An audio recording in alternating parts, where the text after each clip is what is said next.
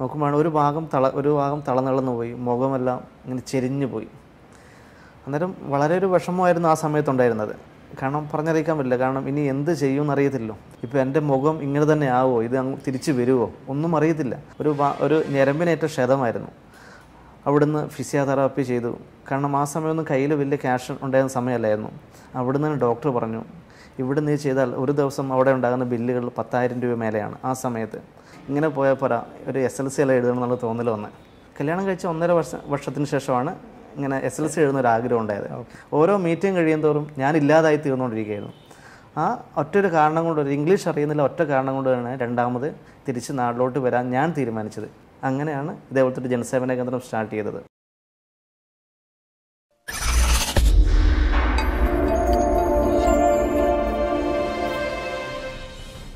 ഒരു സാധാരണ കുടുംബത്തിൽ ജനിച്ച് കുടുംബം പോറ്റേണ്ടതിനായി ഒമ്പതാം ക്ലാസ്സിൽ വിദ്യാഭ്യാസം അവസാനിപ്പിച്ച് റബ്ബർ ടാപ്പിങ്ങിനും പെയിന്റിങ്ങിനും പോളിഷിങ്ങിനും തുടങ്ങിയ കൂലിപ്പണിക്ക് പോയ ഒരു ചെറുപ്പക്കാരൻ. പിന്നീട് സ്വന്തം കഠിനാധ്വാനം കൊണ്ടും പുതുമയാർന്ന ആശയം കൊണ്ടും ഇന്ന് കേരള ജനതയെ ഉടനീളം സേവന പരമ്പര ചെയ്തു കൊടുക്കുന്ന ഈ മിത്രം അതിന്റെ സിഇഒ മിസ്റ്റർ സന്തോഷ് അവർകളാണ് ഇന്നത്തെ നമ്മുടെ ടേണിംഗ് പോയിന്റിൽ സ്പെഷ്യൽ ഗസ്റ്റായിട്ട് എത്തിയിരിക്കുന്നത്. ചാനലിലേക്ക് സ്വാഗതം. താങ്ക് യു അങ്ങയുടെ സംരംഭമായിട്ടുള്ള ഈ മിത്രം അതിനെപ്പറ്റി ഒന്ന് വിശദീകരിക്കാമോ? ഈ മിത്രം എന്നത് ഒരു പ്രൈവറ്റ് ലിമിറ്റഡ് കമ്പനിയുടെ ഒരു പ്രൊഡക്റ്റാണ്. അതിനെ സപ്പോർട്ട് ചെയ്യുന്നത് കേരള സർക്കാരിന്റെ കേരള സ്റ്റാർട്ടപ്പ് മിഷനാണ്.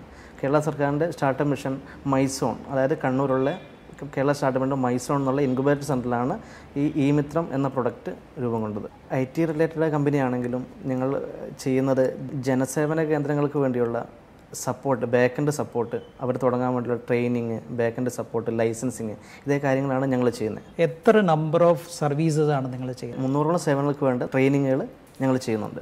അങ്ങ് ഇപ്പോൾ പറഞ്ഞു മുന്നൂറിൽ അധികം സേവനങ്ങൾ ചെയ്യുന്നുണ്ട് ഗവൺമെന്റ് തലത്തിലുള്ള സേവനങ്ങളാണോ കൂടുതൽ വരുന്നത്? അതേ പ്രൈവറ്റ് സെക്ടറിലുള്ള സേവനങ്ങളാണോ കൂടുതൽ വരുന്നത്? സർക്കാർ സർക്കാർ ഇതര സേവനങ്ങൾ ഞങ്ങൾ വരാറുണ്ട്. കൂടുതലും വരാറുള്ളത് സർക്കാർ ഇതര സേവനങ്ങളാണ്. അതായത് ഇൻഷുറൻസ് പിന്നെ ഇൻഷുറൻസ് മേഖലയിൽ തന്നെ നമ്മൾ ഇൻഷുറൻസ് പ്രത്യേക രീതിയിലാണ് ചെയ്യുന്നത്. അതായത് കൂടുതൽ കമ്പനികളുമായി ടൈപ്പ് ഉണ്ട്. അന്നേരം കൂടു ഒന്നിൽ കൂടുതൽ കമ്പനികളുടെ സർവീസ് പ്രൊഡക്റ്റ് ഞങ്ങൾക്ക് കൊടുക്കാൻ പറ്റും. ചുരുങ്ങിയ ചിലവിൽ ഒരാൾക്കൊരു ബിസിനസ് സ്റ്റാർട്ട് ചെയ്യാമെന്നാണ് ഞങ്ങളുടെ സിസ്റ്റം ഈ മിത്തം എന്നതുകൊണ്ട് ഉദ്ദേശിക്കുന്നത്. അതായത് ഞാൻ ഇപ്പോഴൊരു വിദേശത്ത് നിന്ന് പോയി രണ്ടാമത് വിദേശത്ത് പോയി മടങ്ങി വന്നപ്പോഴാണ് എനിക്കൊരു ഇതിങ്ങനത്തെ ഒരു സംവിധാനം തുടങ്ങണം തോന്നി എന്തെങ്കിലും ഒന്ന് ചെയ്യണം തോന്നി. അന്നേരം കയ്യിലെ എമൗണ്ട് കുറവായിരുന്നു. അതുകൊണ്ട് തന്നെ ഏറ്റവും ചുരുങ്ങിയ ചിലവിൽ എന്ത് ചെയ്യാൻ നോക്കിയപ്പോഴാണ് ഇത് കണ്ടുപിടിച്ചത്. അധികം റിസ്ക് ഇല്ലാതെയും നഷ്ടസാധ്യത ഇല്ലാതെയും എന്നാൽ ലക്ഷങ്ങൾ മുടക്കി മറ്റു ചെയ്യാനോ കടപെടുത്ത് ചെയ്യാനോ നോക്കിയില്ല. എത്രയും പെട്ടെന്ന് ചെയ്യണമെന്നാണ് ആഗ്രഹം. കാരണം ഒരു നിമ- ഒരു ദിവസം പോലും വേസ്റ്റായി കളയരുതെന്നുള്ള തീരുമാനം ഉണ്ടായിരുന്നു. അതുകൊണ്ട് തന്നെ ഇതിപ്പം പെട്ടെന്ന് ചെയ്യാൻ പറ്റുന്നതാണല്ലോ രണ്ട് കമ്പ്യൂട്ടറും ഒരു പ്രിന്ററും ഉണ്ടെങ്കിൽ തന്നെ നമുക്ക് ചെയ്യാൻ പറ്റും. അങ്ങനെയാണ് ഇതേപോലത്തെ ഒരു ജനസേവന കേന്ദ്രം സ്റ്റാർട്ട് ചെയ്തത്. യഥാർത്ഥത്തിൽ അങ്ങ് ഈ ഈ മിത്രം എന്ന് പറയുന്ന കൺസെപ്റ്റിലേക്ക് വരാനുള്ള പ്രചോദനം എന്തായിരുന്നു? ഇതേപോലെ ഒരു ഓൺലൈൻ കേന്ദ്രമാണ് നടത്തിക്കൊണ്ടിരുന്നത്. ആ ഓൺലൈൻ കേന്ദ്രത്തിന് കുറേ പരിമിതികളുണ്ടായിരുന്നു. പുതിയ പുതിയ സർവീസുകൾ നമുക്ക് പഠിച്ച് ചെയ്യാൻ പറ്റുന്നില്ല. അതേപോലെ തന്നെ ഞങ്ങൾക്ക് ഡയറക്റ്റായിട്ട് ഒരു കമ്പനിയോട് പോയിട്ട് ഇന്ന സേവനം ഞങ്ങളുടെ സെന്റർ വഴി ചെയ്യാൻ പറ്റുമെന്ന് ചോദിച്ചാൽ ആ കമ്പനിയുടെ ഓഫീസിൽ പോയിട്ട് ആ ഓഫീസിന്റെ ഒരു ആദ്യത്തെ ഒരാളെ മാത്രമേ നമുക്ക് കാണാൻ പറ്റുള്ളൂ ഒരു ഓഫീസിലെ അതിന് അതിന്റെ മെയിൻ ആയിട്ടുള്ള ആളെ സംസാരിക്കാൻ പോലും പറ്റില്ല. ആ ഒരു അവസ്ഥയാണ്. അന്നേരം ഞാൻ തീരുമാനിച്ചു പല പല കമ്പനികളുമായിട്ട് ടൈ അപ്പ് ചെയ്യാനും പല പല കമ്പനിയുടെ സേവനങ്ങൾ കൊടുക്കാനും. പിന്നെ അതുമല്ല ഇങ്ങ ഈ അവിടെ കൊടുക്കുന്ന സർവീസ് സർക്കാർ സർക്കാർ ഇത് സേവനങ്ങൾ ചെയ്യാൻ ഞങ്ങൾക്ക് എന്റെ കയ്യിൽ നിന്ന് ആദ്യം കുറേ പണം നഷ്ടമായിരുന്നു.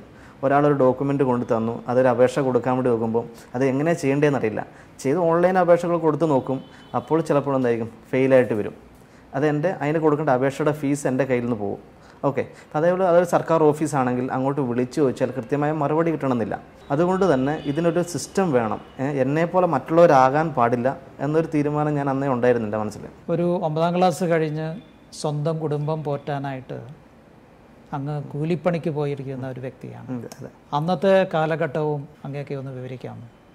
വീട്ടിൽ പേപ്പർ കൊടുക്കുക ഡിസ്ട്രിബ്യൂട്ട് ചെയ്യുക. അതായിരുന്നു ആ ഫസ്റ്റ് ചെയ്തത്. അതിനുശേഷമാണ് അത് നേരത്തെ മുമ്പ് തന്നെ പഠിക്കുന്ന ആ സമയത്ത് തന്നെ ചെയ്യാറുണ്ടായിരുന്നു. സ്വന്തമാണ് എല്ലാ കാര്യങ്ങളും ചെയ്തുകൊണ്ടിരുന്നത്. പഠിക്കാൻ വേണ്ടിയുള്ള സാധനങ്ങളും ബുക്കുകളും മേടിക്കാനും കാര്യങ്ങളൊക്കെ. അന്നേരം അതിനുശേഷം പേര് ഒരു എന്റെ ഒരു കുറച്ച് അതിനിടയ്ക്ക് ഒരു വേറൊരു കാര്യം വെച്ചാൽ ഞാൻ കുറച്ച് ഇലക്ട്രോണിക്സ് കാര്യങ്ങളെല്ലാം ചെയ്യുമായിരുന്നു. അതായത് എന്റെ വീട്ടിൽ തന്നെ ഒരു മുറിയിൽ ഒരു ഇലക്ട്രോണിക്സ് കാര്യങ്ങളായിട്ടില്ല. അന്ന് പണ്ട് കണ്ടൻസ് റേഡിയോ കാര്യങ്ങൾ അങ്ങനത്തെ ഉണ്ടായിരുന്നു സ്കൂളിൽ പഠിക്കുന്ന സ്കൂളിൽ പഠിക്കുന്ന അതായത് ഈ ബുക്കുകൾ മേടിച്ചിട്ട് അതൊക്കെ നമുക്ക് ചെയ്യുമായിരുന്നു. സ്വന്തമായിട്ട് ചെയ്യുമായിരുന്നു. അന്നേരം ഇതിനോട് ഭയങ്കര താല്പര്യമായിരുന്നു. ഇലക്ട്രോണിക്സിൽ വലിയൊരു കമ്പം കമ്പം ഉണ്ടായിരുന്നു. അതുകൊണ്ട് തന്നെ ആദ്യം തന്നെ ഒരു കമ്പ്യൂട്ടർ ഒരു ഇന്റർനെറ്റ് കഫേ തുടങ്ങിയ ദിവസം തന്നെ ഞാൻ ആ സ്ഥലത്ത് പോയിട്ട് അന്ന് നാൽപ്പത് രൂപയാണ് ഒരു ബ്രൗസ് ചെയ്യുന്നതിന്. ആ ബ്രൗസ് അന്ന് മാത്രം ഒരു പത്ത് രൂപയ്ക്ക് ഉണ്ടായിരുന്നു. ഞാൻ അത് പോയിട്ട് കുറേ നേരം അവിടെ ഇരിക്കുകയായിരുന്നു ചെയ്തത്. കാരണം കമ്പ്യൂട്ടർ പഠിക്കാനും കാരണമല്ല അങ്ങനത്തെ ഒരു ഒരു ആഗ്രഹം ഉണ്ടായിരുന്നു ഇങ്ങനത്തെ ഒരു പല കാര്യങ്ങൾ ചെയ്യാൻ ഉണ്ട്. അങ്ങനെ നാട്ടുകാരുമായിട്ട് നല്ല ബന്ധമാണ്. പുതിയ അന്നേരം എഫ് എം റേഡിയോയുടെ വരവായിരുന്നു. അന്നേരം പഴയ എ എം റേഡിയോ അത് നേരെ എഫ് എം റേഡിയോയിൽ കൺവേർട്ട് ചെയ്യുക. അതെല്ലാം ഞാനാണ് ചെയ്തുകൊണ്ടിരുന്നത്. ഇതിൽ നിന്നും വലിയ വരുമാനം കിട്ടാറില്ല. കൂടുതൽ വരുമാനം ഒരു ഹെൽപ്പിംഗ് മോഡലാണ് ചെയ്യുക എന്നാലും കിട്ടാറുണ്ട്. എന്നാലും അതുകൊണ്ട് ജീവിച്ചു പോകാൻ പറ്റുന്നില്ല എന്നൊരു തോന്നലാണ്. അതുകൊണ്ട് തന്നെ പെയിന്റിങ്ങിന്റെ പണിക്ക് പോയി. പെയിന്റിങ്ങിന്റെ ഒരു കൂട്ടുകാരന്റെ കൂടെ പെയിന്റിങ്ങിന്റെ പണിക്ക് പോയി. അത് അതിൽ നിന്ന് പെയിന്റിങ്ങിന്റെ പണി കുറേ നാളെടുത്തു അതിനുശേഷം എന്ത് ചെയ്തു? ആ സൈറ്റ് ഞാൻ തന്നെ നോക്കാൻ തുടങ്ങി. അങ്ങനെ സൈറ്റ് നോക്കാൻ തുടങ്ങി. എന്റെ ആശാനായ ആൾ പറഞ്ഞു അച്ഛൻ വേറെ ആർട്ടിസ്റ്റാണ് അദ്ദേഹം വേറെ കാര്യങ്ങൾക്ക് പോയപ്പം നീ തന്നെ ചെയ്തോളാൻ പറഞ്ഞു. അങ്ങനെ ഞാൻ തന്നെ ചെയ്തു. അങ്ങനെ പെയിന്റിങ്ങിന്റെ ഒരു കോൺട്രാക്ടറായി മാറുകയാണ് ചെയ്തത്. എന്നിട്ട് ഒരു പത്ത് പന്ത്രണ്ട് വരെ വെച്ച് ജോലി ചെയ്യിക്കുന്ന ഒരു അവസ്ഥയിലോട്ട് മാറി. പിന്നെ അത് കഴിഞ്ഞാൽ അതിന്റെ വേറൊരു പോളിഷിംഗ് എന്നുള്ള സിസ്റ്റത്തിലോട്ട് വന്നു. പിന്നെ മരത്തിന്റെ ഫർണിച്ചർ മേഖലയിലോട്ട് പോയി. അങ്ങനെ എല്ലാ മേഖലയിലും പണിയെടുത്തിട്ടുണ്ട്. പിന്നെ അവിടെ നിന്നാണ് പിന്നെ വിവാഹം കഴിക്കുന്നത്. വിവാഹം കഴിച്ച് കഴിഞ്ഞിട്ട് ഒരു രണ്ട് ഒരു ഒന്നര വർഷം കഴിഞ്ഞപ്പോഴാണ് പിന്നെ ഇങ്ങനെ പോയപ്പോൾ ഒരു എസ് എൽ സി എല്ലാം എഴുതണം എന്നുള്ള തോന്നൽ വന്നത്. അങ്ങനെ നേരെ എസ് എൽ സി എഴുതാൻ വേണ്ടി നൈറ്റ് വാച്ച് സ്കൂളിലെ കല്യാണം കഴിഞ്ഞതിന് കല്യാണം കല്യാണം കഴിച്ചിട്ട്. എത്ര വർഷത്തിന് ശേഷമാണ് കല്യാണം കഴിച്ച ഒന്നര വർഷം വർഷത്തിന് ശേഷമാണ് ഇങ്ങനെ എസ് എൽ സി എഴുതുന്ന ഒരു ആഗ്രഹം ഉണ്ടായത്. മുമ്പ് ആഗ്രഹം ഉണ്ടായിരുന്നു പക്ഷെ അങ്ങനത്തെ ഒരു സാഹചര്യം? സാഹചര്യവും കാര്യങ്ങളും ഒരു തോന്നിയിട്ടില്ല. തോന്നിയിട്ടില്ല പറ്റിയിട്ടില്ല തോന്നിയിട്ടുമില്ല. ദാരിദ്ര്യം നമ്മുടെ കൂടപ്പുറപ്പായതുകൊണ്ട് അതിജീവനത്തിന്റെ പുറകിലായിരുന്നു. അതിന്റെ പുറകിൽ പിന്നെ ഒരു കയ്യിൽ ക്യാഷ് വന്നു കഴിഞ്ഞാൽ തുടങ്ങിയാൽ പിന്നെ അറിയാലോ. പിന്നെ അതിന്റെ പുറകെ അങ്ങ് പോവുള്ളൂ.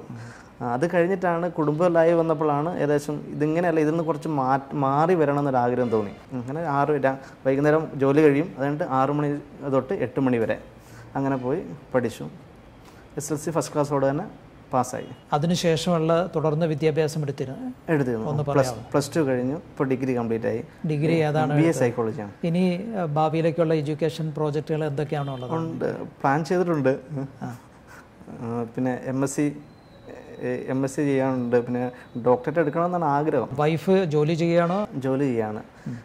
ഞാൻ സ്റ്റേറ്റ് ബാങ്കിന്റെ ആധാറിന്റെ സെക്ഷനിലെ ഒരു വെണ്ടറാണ് അത് കൈകാര്യം ചെയ്യുന്നത് എന്റെ വൈഫാണ് തളിപ്പറമ്പ സ്റ്റേറ്റ് ബാങ്കിൽ ഇപ്പം നമ്മുടെ സംസാരത്തിന്റെ ഇടയിൽ എനിക്ക് മനസ്സിലായി അങ്ങ് ഇടക്കാലത്ത് കുറേ നാൾ എൻ ആർ ഐ ആണെന്ന് പറഞ്ഞു. ആ എൻ ആർ ഐയുടെ സ്റ്റോറിയോ ഒന്ന് പറയാമോ? ആ തീർച്ചയായും. അത് ഒരു ഒരു ആദ്യം ഒരു ഞാൻ ഞാനെന്റെ എന്റെ കൂട്ടുകാരനും കൂടി ഒരു കമ്പനി നടത്തിയിരുന്നു ഒരു മാർക്കറ്റ് പ്ലസ് എന്ന് പറഞ്ഞിട്ട്. കുറച്ച് നല്ല രീതിയിലുള്ള ഒരു കമ്പനി ആയിരുന്നു. അത് നല്ല രീതിയിൽ പോയിക്കൊണ്ടിരിക്കുമ്പോൾ ഒരു പ്രത്യേക സർക്കാരിന്റെ ഒരു നിയമപ്രകാരം അത് എസ് എം എസിന്റെ കമ്പനിയായിരുന്നു ബൾക്ക് എസ് എം എസ് വെച്ചിട്ട്. കുട്ടികൾ സ്കൂ- സ്കൂളിൽ പോയിട്ട് സ്കൂളിൽ ആബ്സെന്റ് ആണെങ്കിൽ ആബ്സെന്റ് മെസ്സേജ് വരുന്ന രക്ഷിതാവിന്റെ മൊബൈലോട്ട് വരുന്ന സിസ്റ്റമായിരുന്നു ആ സമയത്ത് ചെയ്തുകൊണ്ടിരുന്നത്. അത് ചെയ്തുകൊണ്ടിരുമ്പോൾ ആ പ്രത്യേക സാഹചര്യത്തിൽ ഒരു ഇവിടുത്തെ ഒരു ബോംബാക്രമണമെല്ലാം ഉണ്ടായതുകൊണ്ട് തന്നെ കമ്മ്യൂണിയൽ ഇഷ്യൂവിന്റെ ഒരു പ്രോബ്ലം കൊണ്ട് ബൾക്ക് എസ് എം എസ് നിർത്തിവെച്ചു. അന്നേരം നമുക്ക് ആ ആ പ്രൊജക്റ്റ് ചെയ്ത് മുന്നോട്ട് കൊണ്ടുപോയിരിക്കാൻ പറ്റില്ല. അങ്ങനെ അതുകൊണ്ട് നിർത്തി. അത് എന്റെ കൂട്ടുകാരൻ ഗൾഫിൽ പോയി. ഗൾഫിൽ പോയി. ഞാനന്നേരം ഇവിടെ ചില കാര്യങ്ങളൊക്കെ നടന്നുകൊണ്ടിരുന്നു. അതിനുശേഷം കൂട്ടുകാരനാണ് എന്നെ ഗൾഫിലോട്ട് കൊണ്ടിരുന്നത് അവിടെ ചെന്നു. അവിടെ ഒരു വെയർ ഹൗസിന്റെ ഒരു ഇൻചാർജ് രീതിയിലാണ് പോണേ. അവിടുന്ന് നല്ല രീതിയിൽ കാര്യങ്ങളൊക്കെ നടക്കുന്നുണ്ട്. പിന്നെ അതല്ലായിരുന്നു അവിടെ എത്തിപ്പെട്ടത് കുറച്ചും കൂടെ വരുമാനം ഉണ്ടാക്കാൻ പറ്റിയ ഒരു സിസ്റ്റത്തിലോട്ട് പോകാൻ വേണ്ടിയായിരുന്നു. അദ്ദേഹം എന്നെ കൊണ്ടുപോയത് ആ കാര്യത്തിന് വേണ്ടിയായിരുന്നു. പക്ഷേ അതിനുള്ള കപ്പാസിറ്റി അന്ന് എനിക്കുണ്ടായിരുന്നില്ല. കപ്പാസിറ്റി മറ്റൊന്നുമല്ല കഠിനാധ്വാനം ചെയ്യും എന്ത് വേണമെങ്കിലും കാര്യങ്ങൾ ചെയ്യും. പക്ഷേ അവിടെ ഒരു ലാംഗ്വേജിന്റെ പ്രശ്നം ഉണ്ടായിരുന്നു. ഒന്ന് ഹിന്ദി ആയിരുന്നു. ഹിന്ദി അത്യാവശ്യം അവിടെ സ്റ്റോറിലുള്ളവരുടെ കാര്യങ്ങളൊക്കെ ചെയ്യാനും അതെല്ലാം പഠിച്ചു കാര്യങ്ങൾ. പക്ഷേ ഓഫീസിലോട്ട് മാറണമെങ്കിൽ അവിടെ ഇംഗ്ലീഷ് പറയണം. ഒരു മീറ്റിങ്ങിൽ സംസാരിക്കണമെങ്കിൽ. ഇപ്പം ഞാൻ തന്നെ അവിടെ ഒരു മീറ്റിങ്ങിൽ സംസാരിച്ചുകൊണ്ടിരിക്കുന്നത്. എന്റെ കൂട്ടുകാരനെ ഈ കൂട്ടുകാരനോട് തന്നെ വിളിച്ച് അത് മലയാളത്തിൽ എഴുതി വെക്കും. മലയാളത്തിൽ എഴുതി വെച്ചിട്ടായിരുന്നു സംസാരിച്ചുകൊണ്ടിരുന്നത്. അന്നേരം പകുതി വാക്കുകളും വിട്ടുപോകും. അർത്ഥം മാറിപ്പോവും അങ്ങനെയാക്കി അവിടെ തന്നെ ഒരു പരാജയമായിരുന്നു. ഓരോ മീറ്റിങ്ങുകളും എന്റെ ഒരു പരാജയമായിരുന്നു. ഓരോ മീറ്റിംഗ് കഴിയും തോറും ഞാൻ ഇല്ലാതായി തീർന്നുകൊണ്ടിരിക്കുകയായിരുന്നു. ആ ഒറ്റൊരു കാരണം കൊണ്ട് ഒരു ഇംഗ്ലീഷ് അറിയുന്നില്ല ഒറ്റ കാരണം കൊണ്ടാണ് രണ്ടാമത് തിരിച്ച് നാട്ടിലോട്ട് വരാൻ ഞാൻ തീരുമാനിച്ചത്. ആകെ വിദേശത്ത് രണ്ട് വർഷം രണ്ട് വർഷമുള്ളൂ അതുകൊണ്ട് നല്ല കാര്യങ്ങൾ പഠിക്കാനും പറ്റി. കാരണം എനിക്ക് ഞാൻ ഈ ഇവിടെ വന്നിട്ട് ഒരു ബിസിനസ് തുടങ്ങിയപ്പോൾ തന്നെ ഞാൻ വന്ന് തുടങ്ങിയപ്പോൾ തുടങ്ങിയപ്പോൾ തന്നെ എനിക്ക് കുറേ കാര്യങ്ങൾ പഠിക്കാൻ പറ്റി. കാരണം ഡിഗ്രി കഴിഞ്ഞവരും എം ബി എ കഴിഞ്ഞവരും നമ്മുടെ സ്റ്റോറിൽ ജോലി ചെയ്യുന്നുണ്ട്. അതായത് ഡിഗ്രി കഴിഞ്ഞവരും എം ബി എ കഴിഞ്ഞവരെല്ലാം നമ്മുടെ സ്റ്റോറിൽ സാധാ ജോലിക്കാരനായിട്ട് അതായത് ചുവടെടുക്കാൻ വരെ ആൾക്കാരുണ്ട്. വിദ്യ എം ടെക് കഴിഞ്ഞ ആൾ ആളാണ് ബി ടെക് കഴിഞ്ഞ ആളാണ് അവിടെ വരുന്നത്.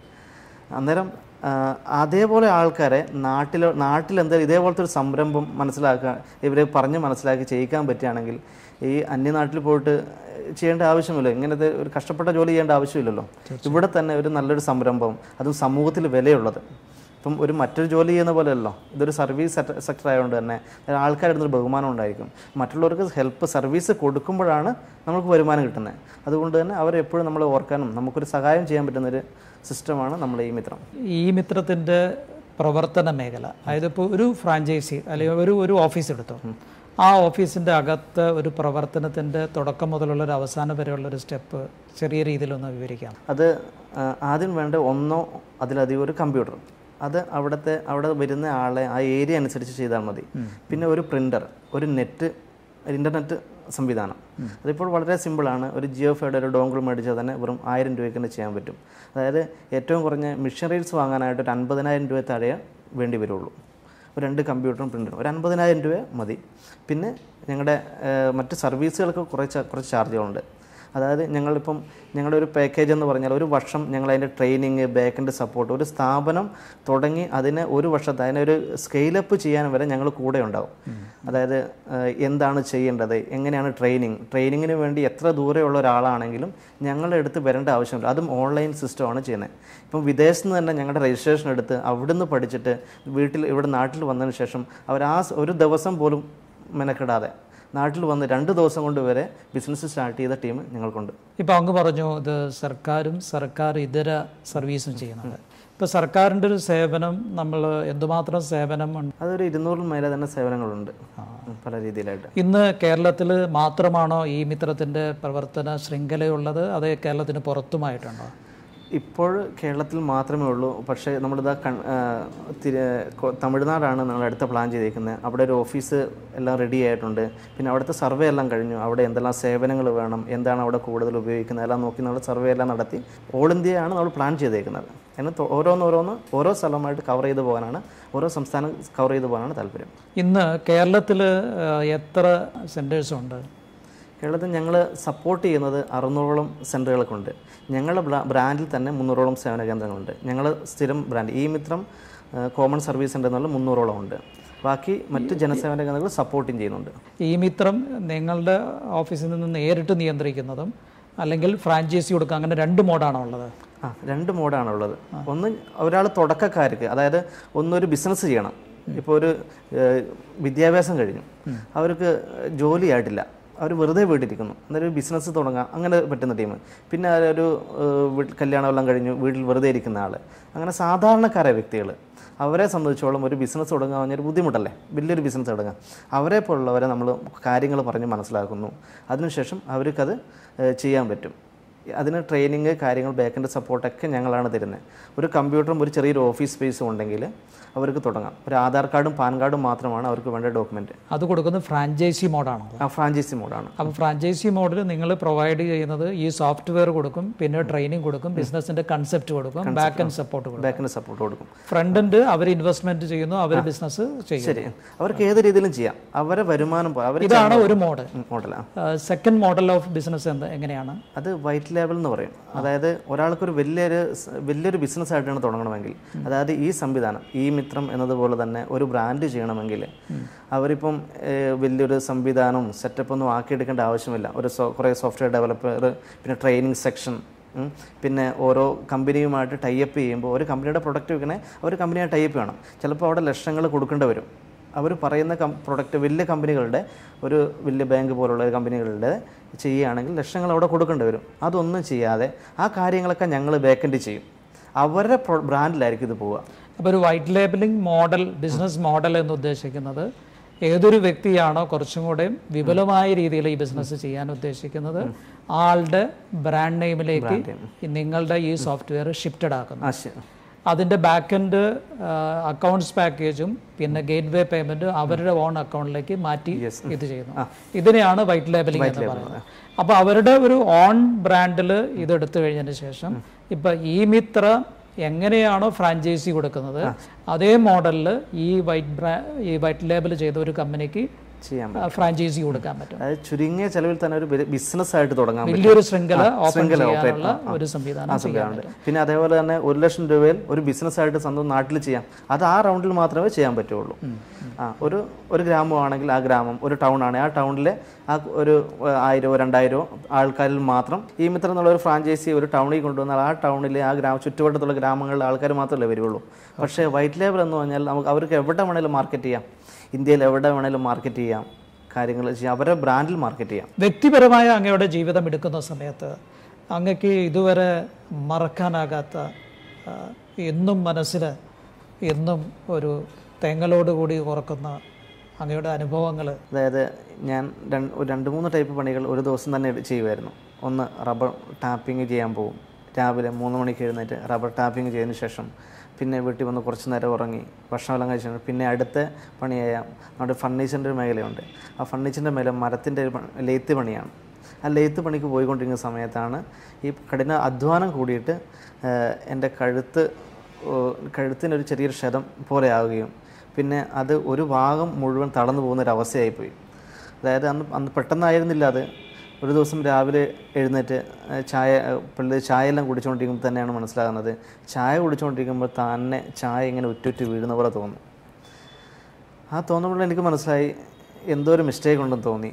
നേരെ കണ്ണാടി എടുത്ത് പോയി നോക്കിയപ്പോൾ എന്ത് ചെയ്തു? പതുക്കെ മുഖം പതുക്കെ മാറുന്നുണ്ട്. ഓരോ മണിക്കൂർ കഴിയുമ്പോഴത്തേനും എന്റെ മുഖം മാറിക്കൊണ്ടിരിക്കുകയാണ്. മുഖം ഇങ്ങനെ ചെരിഞ്ഞെരിഞ്ഞുകൊണ്ടിരിക്കുകയാണ്. ഞാൻ നേരെ കൂട്ടുകാരെ വിളിച്ചു. കൂട്ട് കൂട്ടുകാരന്റെ അടുത്ത് നേരെ പോയി. കൂട്ടുകാരൻ നേരെ കൂട്ടുകാരൻ ഒരു ടൈലർ നടന്ന എന്റെ കൂട്ടുകാരനായിരുന്നു ജിമ്മി എന്നാണ് അദ്ദേഹത്തിന്റെ പേര്. അദ്ദേഹം എന്റെ മുഖം കണ്ടപാടെ എന്ത് ചെയ്തു?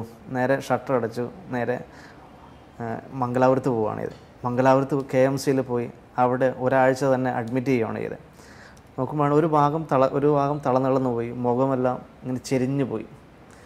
അന്നേരം വളരെ ഒരു വിഷമമായിരുന്നു ആ സമയത്തുണ്ടായിരുന്നത്. കാരണം പറഞ്ഞറിയിക്കാൻ പറ്റില്ല കാരണം ഇനി എന്ത് ചെയ്യുമെന്ന് അറിയത്തില്ലല്ലോ. ഇനി എന്താണ് ജീവിതം കൈവിട്ടുപോയി എന്നുള്ളൊരവസ്ഥ. ആ അതെ കുട്ടികളുണ്ട് ഭാര്യ. എന്താണ് ചെയ്യുക? ഇപ്പോൾ ഇപ്പം എന്റെ മുഖം ഇങ്ങനെ തന്നെ ആവോ? ഇത് തിരിച്ചു വരുമോ ഒന്നും അറിയത്തില്ല. ആ രീതിയിൽ. അവിടുന്ന് അവരെ സ്കാനിങ് ചെയ്തു കാര്യങ്ങൾ ചെയ്തു. ലാസ്റ്റ് ഒരു ഒരു ഞരമ്പിനേറ്റ ക്ഷതമായിരുന്നു. അവിടുന്ന് ഫിസിയോതെറാപ്പി ചെയ്തു. കാരണം ആ സമയമൊന്നും കയ്യിൽ വലിയ ക്യാഷ് ഉണ്ടായിരുന്ന സമയമല്ലായിരുന്നു. അവിടുന്ന് ഡോക്ടർ പറഞ്ഞു ഇവിടെ നീ ചെയ്താൽ ഒരു ദിവസം അവിടെ ഉണ്ടാകുന്ന ബില്ലുകൾ പത്തായിരം രൂപ മേലെയാണ് ആ സമയത്ത്. അദ്ദേഹം എന്റെ നാട്ടിലോട്ട് തന്നെ ഒരു സാധാരണ ഫിസിയോതെറാപ്പി ചെയ്യുന്ന സ്ഥലത്തോട്ട് പറഞ്ഞു വിടുകയാണ് ഉണ്ടായത് അവിടുന്ന് ആറുമാസം തന്നെ ആറുമാസോളം എല്ലാ ദിവസവും രാവിലെയും വൈകുന്നേരവും ഫിസിയോതെറാപ്പി ചെയ്ത് അതായത് ഷോക്ക് എടുപ്പിക്കുകയാണ് ചെയ്യുന്നത്. ആ ഷോക്ക് അടുപ്പിച്ച് ആ സമയത്ത് ഓരോ സമയം ഇങ്ങനെ ഷോക്ക് അടുപ്പിച്ച് ഷോക്ക് അടുപ്പിച്ച് അങ്ങനെയാണ് ഫിസിയോതെറാപ്പി ചെയ്യുന്നത്. അങ്ങനെയാണ് രണ്ടാമത് ഒരു ആറ് മാസത്തോളം തന്നെ ആ ചെയ്യേണ്ടി വന്നു. അപ്പോൾ തന്നെ നമുക്കൊരു പല കാര്യങ്ങൾക്കും ചിന്ത വന്നു. ഇപ്പം ഞാനില്ലാതായെങ്കിൽ ഇതേപോലെ പ്രശ്നങ്ങൾ വന്നാൽ ഞാനില്ലാതായെങ്കിലോ അല്ലെങ്കിൽ ഞാനില്ലാത്തൊരു സമയത്തും എനിക്കൊരു വരുമാനം കിട്ടുന്ന ഒരു ഓപ്ഷനോ ഇല്ല എന്നൊരു കണ്ടീഷൻ മനസ്സിലാക്കി. ആ സമയത്ത് തന്നെയാണ് വലിയൊരു നഷ്ടവും വന്നു. കാരണം ആ സമയത്ത് റബ്ബറിന്റെ സ്ലോട്ടറിന്റെ ഒരു ബിസിനസ് ആയിരുന്നു ചെയ്തുകൊണ്ടിരുന്നത് കുറച്ച് കൂടുതൽ തോട്ടം ഉണ്ടായിരുന്നു. എന്നിട്ട് ആ സമയത്ത് നല്ല വിലയുണ്ടായ സമയമായിരുന്നു. ആ സമയം പിന്നെ വില അങ്ങ് ഇടിഞ്ഞു പോയി. നൂറ്റിപ്പത്ത് രൂപയോടും കുത്തനെ ഇടിഞ്ഞു പോയി. അതായത് ഇരുന്നൂറ്റി നാൽപ്പത് രൂപ വിലയുണ്ടായിരുന്ന ഷീറ്റ് നൂറ്റിപ്പത്തായി. എനിക്ക് തോട്ടത്തിൽ പോകാൻ പറ്റുന്നില്ല പണിയെടുക്കാൻ പറ്റുന്നില്ല ബാധ്യതയായി. അവിടെ എല്ലാം കൂടെ ആ സമയത്ത് ഭയങ്കര ഒന്ന് അസുഖമായിട്ടും പിന്നെ ഒന്ന് ഈ ബിസിനസ്സിലെ നഷ്ടവും. അതായത് റബ്ബർ സ്ലോട്ട് എടുത്തിട്ട് അതിന്റെ നഷ്ടവും. അതൊരു ഭയങ്കര ഒരു ബുദ്ധിമുട്ടുള്ള ഏരിയ ആയിരുന്നു ആ സമയത്താണ് ഒരു പിന്നെ ആ സമയത്തൊരു മറ്റൊരു കാര്യം പറഞ്ഞാൽ എനിക്ക് കുറച്ച് ബുക്കുകൾ വായിക്കാൻ പറ്റി. അതൊരു മോട്ടിവേഷൻ കിട്ടി കുറച്ച് കാര്യങ്ങൾ. ആ അങ്ങനത്തെ ഒരു അങ്ങനെ ഒരു കൂട്ടുകാരൻ കൊണ്ടു തന്ന ബുക്കുകളാണ്. ഇങ്ങനത്തെ നല്ല നല്ല മോട്ടിവേഷൻ ബുക്കുകൾ ഇപ്പം പിന്നെ തോന്നി പതുക്കെ പതുക്കെ ഞാൻ തന്നെ പതുക്കെ ഇറങ്ങാൻ തുടങ്ങി. മോത്തെല്ലാം ടവറെല്ലാം കെട്ടി പതുക്കെ ഇറങ്ങാൻ തുടങ്ങി. പല കാര്യങ്ങളും ചെയ്തു. ഇതൊരു രണ്ടാം ജന്മമായിരുന്നു. ആ തീർച്ചയായും അങ്ങനെ പറയാം? അത് ആ സമയത്ത് ആ ഒരു ആക്സിഡന്റ് ആയി കിടന്ന സമയത്താണ് പല കാര്യങ്ങളും ചിന്തിച്ചും പല കാര്യങ്ങളോട് ചെയ്യണം എന്നുള്ള തോന്നലും വന്നിരുന്നു എനിക്ക്. ഈ മിത്രത്തിന്റെ ഒരു ഫ്രാഞ്ചൈസി എടുക്കണമെങ്കിൽ എന്ത് അടിസ്ഥാന യോഗ്യതകളാണ് നിങ്ങൾ പരിഗണിക്കപ്പെടുന്നത്? അടിസ്ഥാന സ്വന്തമായി വരുമാനം ഉണ്ടാക്കി വരുമാനം ഉണ്ടാക്കാനും മറ്റുള്ളവർ സഹായിച്ച് സഹായിക്കാനും പറ്റുന്ന ഒരാൾക്ക് ചെയ്യാൻ പറ്റും. അല്ല വിദ്യാഭ്യാസം എന്നതോ ഒരു കാര്യങ്ങൾ നമ്മൾ നോക്കാറില്ല. ഒരു മൊബൈൽ ആൻഡ്രോയിഡ് മൊബൈൽ ആക്സസ് ചെയ്യാൻ പറ്റുന്ന ഒരാൾക്ക് ഒരു ഇരുപത് ദിവസം കൊണ്ട് നമ്മളൊരു ഇരുപത് ദിവസം ട്രെയിനിങ് കൊണ്ട് എല്ലാവിധ സർവീസുകളും ചെയ്യാൻ പറ്റും. പിന്നെ അത് ചെയ്യാ നമ്മൾ തുടങ്ങിക്കഴിഞ്ഞാൽ ഞങ്ങളുടെ ഫ്രാഞ്ചൈസി എടുത്തു അത് തുടങ്ങിക്കഴിഞ്ഞാൽ അവരുടെ സ്ഥാപനത്തിൽ എന്തെങ്കിലും ഒരു കാരണവശാൽ ഒരു സർട്ടിഫിക്കറ്റ് ചെയ്യുമ്പോൾ എന്തെങ്കിലും ഒരു ഫെയിലായി എങ്കിൽ തന്നെ ആ സമയത്ത് സ്പോട്ടിൽ സപ്പോർട്ട് ചെയ്യാൻ ഒരു ബാക്കൻ ടീം ഞങ്ങൾക്കുണ്ട്. അതുകൊണ്ട് തന്നെ വിദ്യാഭ്യാസമോ അങ്ങനെ ഒന്നും പറ്റില്ല. വരുമാനം ഉണ്ടാക്കണം മാന്യമായ വരുമാനം ഉണ്ടാക്കാൻ പറ്റും. അതായത് ഞങ്ങൾ ഇപ്പോൾ നൂറ് സേവനങ്ങൾക്ക് നൂറ് സൈറ്റിലൊന്നും പോകേണ്ട ആവശ്യം ഞങ്ങളുമായിട്ട് അസോസിയേറ്റ് ചെയ്യില്ല. ഞങ്ങളുടെ ഒരു സൈറ്റിൽ തന്നെ എല്ലാ സർവീസുകളും ചെയ്യാൻ വേണ്ടിയുള്ള വളരെ എളുപ്പത്തിൽ ഒരാൾക്ക് ചെയ്യാൻ പറ്റുന്ന രീതിയിലാണ് ചെയ്തേക്കുന്നത്. അപ്പോൾ വളരെ യൂസർ ഫ്രണ്ട്ലി ആയിട്ടുള്ള ഒരു സോഫ്റ്റ്വെയർ ആണ് നിങ്ങൾ മേക്ക് ചെയ്ത് മേക്ക് ചെയ്ത് വെച്ചേക്കുന്നത്. പിന്നെ അതേപോലെ തന്നെ ബാക്കിന്റെ സപ്പോർട്ടും ഇപ്പോൾ ഏത് സമയം വിളിച്ചാലും രാ- ഇപ്പം പകൽ സമയം അതായത് ഓഫീസ് ടൈമിൽ ഒൻപതര തൊട്ട് അഞ്ചര വരെ നേരിട്ട് തന്നെ സിസ്റ്റം കണക്ട് ചെയ്ത് ചെയ്യാനുള്ള ടീം ഉണ്ടാവും. അത് കഴിഞ്ഞാൽ ഫോണിൽ കൂടെ ഉണ്ടാവും. പിന്നെ പിന്നെ അതേപോലെ ഒരു ഒരു വാട്സാപ്പ് ഗ്രൂപ്പും ഉണ്ട്. ഒരാൾക്ക് നമ്മുടെ ടീമിൽ ഏറ്റവും കുറഞ്ഞൊരു നൂറാളെ ചേർത്തൊരു ഗ്രൂപ്പ് ഉണ്ടാക്കും. ഈ ആ ഗ്രൂപ്പിൽ ഏതെങ്കിലും ഒരാളായിട്ട് അതായത് ഞങ്ങളുടെ മുപ്പത് സ്റ്റാഫിലോ അവരോ അല്ലെങ്കിൽ ഈ നമ്മുടെ ഈ സെന്ററുകാരോ ആരെങ്കിലും ഒരാളുടെ ഹെൽപ്പ് ചെയ്യും. ഇപ്പോൾ ഒരു ആവറേജ് പൊട്ടൻഷ്യലുള്ള ഒരു റേഡിയസിലുള്ള ഒരു ഫ്രാഞ്ചൈസി ആണ് എങ്കിൽ ഒരു ആവറേജ് റവന്യൂ എന്ത് നമുക്ക് എക്സ്പെക്ട് ചെയ്യാം? ചെയ്യുന്ന സർവീസിനനുസരിച്ചിട്ടാണ് വരിക. എല്ലാ സർവീസിനും ചെയ്യുന്നത്. കൃത്യമായിട്ട് പറയാൻ പറ്റില്ല. എങ്കിൽ തന്നെ എങ്കിൽ തന്നെ പറയാം. ഇപ്പോൾ സാധാരണ ഏറ്റവും ഒരു കുറഞ്ഞ ഏരിയയിൽ ഒരു മുപ്പതിനായിരം രൂപ ഒരു മാസം അതിൽ മാസത്തിൽ ഒരു മുപ്പതിനായിരം രൂപ ഏറ്റവും മാസം കിട്ടും. അതിന് മുകളിലോട്ടാണ് ബാക്കിയെല്ലാം വരുന്നത്. കാരണം ഒരു ദിവസം ഒരു ആയിരം രൂപയെങ്കിലും വരുമാനം സ്വന്തം സാധനം ഏറ്റവും കുറഞ്ഞ ഒരാളായിട്ട് ചെയ്യുന്നില്ലേ അവിടെ നമുക്ക് വരുമാനം ഉണ്ടാക്കാൻ പറ്റും. ഈ ഈ മിത്രത്തിന്റെ ഒരു ഫ്യൂച്ചർ പ്രോഗ്രാം എന്താണ്? ചില സംസ്ഥാനങ്ങളിൽ ഈ ഓൺലൈനായിട്ടുള്ള ഒരു കാര്യങ്ങളുമില്ല ചില നമ്മളിപ്പോൾ ഒരു ടൂറിന് പോകുമ്പോൾ ചില ഇടങ്ങളിലല്ലേ ഒരു എന്തെങ്കിലും ഒരു കാര്യം ഒരു ടിക്കറ്റ് എടുക്കാനാണല്ലോ നമുക്ക് പോകാനോ ഒന്നും പറ്റില്ല. അവിടെ ഇത് കാരണം അവിടെ എന്ന് വെച്ചാൽ ഇതിനെക്കുറിച്ചൊരു ഒരു ആൾക്കാർക്കൊരു വിദ്യാഭ്യാസമോ അല്ലെങ്കിൽ ഇങ്ങനത്തെ ഒരു സംഭവം ഈ ലോകത്തുണ്ടെന്നുള്ളത് അറിയുന്നില്ല. അതേപോലെ പുറം ഈ ഇതിങ്ങനത്തെ ഒരു സ്ഥലത്തോട്ട് അതായത് ഇങ്ങനത്തെ ഒരു ഡിജിറ്റലായിട്ട് ഒരു സാക്ഷരത ഇല്ലാ സ്ഥലത്തോട്ട് ആ സ്ഥലത്തോട്ട് പോയിട്ട് അവിടെ എല്ലാവരെയും ഈ രീതിയിലോട്ട് കൊണ്ടുവരണം എന്നാണ് ആഗ്രഹം. ഈ ഈ പത്രത്തിൽ വച്ചുകൊണ്ട് അങ്ങ് ഫോക്കസ് ചെയ്യുന്ന യഥാർത്ഥത്തിലുള്ള കാര്യം എന്താണ്? അതായത് എല്ലാ എല്ലാവരും സാധാരണപ്പെട്ട ആൾക്കാരെ ഒരു ഓണ്ടർപ്രണറാക്കി മാറ്റുക. അത് തന്നെയാണ് ഞാൻ തീരുമാനം എടുക്കുന്നത്. പിന്നെ മറ്റുള്ളവർക്ക് സഹായവും. ഇപ്പോൾ ചില ചില സ്ഥലങ്ങളിലൊന്നും ഈ സംവിധാനം ഇല്ല. ചില ഗ്രാമങ്ങളിലും പോയാലും നമുക്ക് തന്നെ പോകുമ്പോൾ അറിയാലോ ഒരു ഒരു ടിക്കറ്റ് പ്രിന്റ് എടുക്കാൻ വേണ്ടി തന്നെ നമ്മൾ എവിടെയെല്ലാം പോ ഒരു അന്വേഷിക്കേണ്ട ഒരു അവസ്ഥയാണ്. പ്രിന്റർ ഇല്ലെങ്കിലുള്ള ഒരു അവസ്ഥ സ്വന്തം വീട്ടിൽ പ്രിന്റർ ഇല്ലെങ്കിൽ. ഇതേപോലെ ആ സ്ഥലങ്ങളിലുള്ളവരെ സഹായിക്കുക. ആ സഹായിക്കുന്നതിൽ കൂടെ കിട്ടുന്ന വരുമാനമാണ് ഞങ്ങളുടെ സെന്ററുകാരും കിട്ടുന്നത്. ഈ മിത്രത്തിന്റെ ഇതുവരെയുള്ള ഒരു അച്ചീവ്മെന്റ് എന്നാണ് അച്ചീവ്മെന്റ് എന്ന് പറഞ്ഞാൽ ഇത്രയും ആളെ ഇത്രയും ജനങ്ങളെ ഓണ്ടർപ്രണറാക്കി മാറ്റാൻ പറ്റി. അവർക്കൊരു വരുമാനം അവരുടെ കുടുംബം നടത്താൻ നടക്കുന്നുണ്ട്. പിന്നെ അതേപോലെ തന്നെ അവർക്ക് തന്നെ കുറേ തൊഴിൽ കൊടുക്കാൻ പറ്റുന്നുണ്ട്. അതായത് ഒരു ഓണ്ടർപ്രണർക്ക് ചില ഏറ്റവും കുറഞ്ഞത് ഒരു രണ്ടാൾക്കെങ്കിലും ജോലി കൊടുക്കാൻ പറ്റുന്നുണ്ട്. അത് തന്നെയാണ് എന്റെ ഒരു അച്ചീവ്മെന്റായിട്ട് കണക്ക് കൂട്ടുന്നത് ഞാൻ. വാട്ട് ഈസ് യുവർ പാഷൻ എന്റെ ജീവിതത്തിലെ ഏറ്റവും വലിയൊരു ആഗ്രഹമായിരുന്നു ഒരു കമ്പനിയുടെ സിഇഒ ആകണമെന്ന്. അത് ഇപ്പോൾ ഞാൻ നടത്തി നടത്തി കഴിഞ്ഞിരുന്നു. നടത്തി കഴിഞ്ഞു. പുതിയതായിട്ട് എന്തെങ്കിലും കോൺട്രിബ്യൂഷൻ കൊണ്ടുവരാനായിട്ട് ആഗ്രഹിക്കുന്നുണ്ട്? അതായത് പുതിയ പ്രോഡക്റ്റ് ഈ കൊറോണ എന്ന സമയത്ത് തന്നെ ഞങ്ങൾ പുതിയ രണ്ട് പ്രൊഡക്റ്റിന്റെ വർക്ക് തുടങ്ങി തീർന്നു.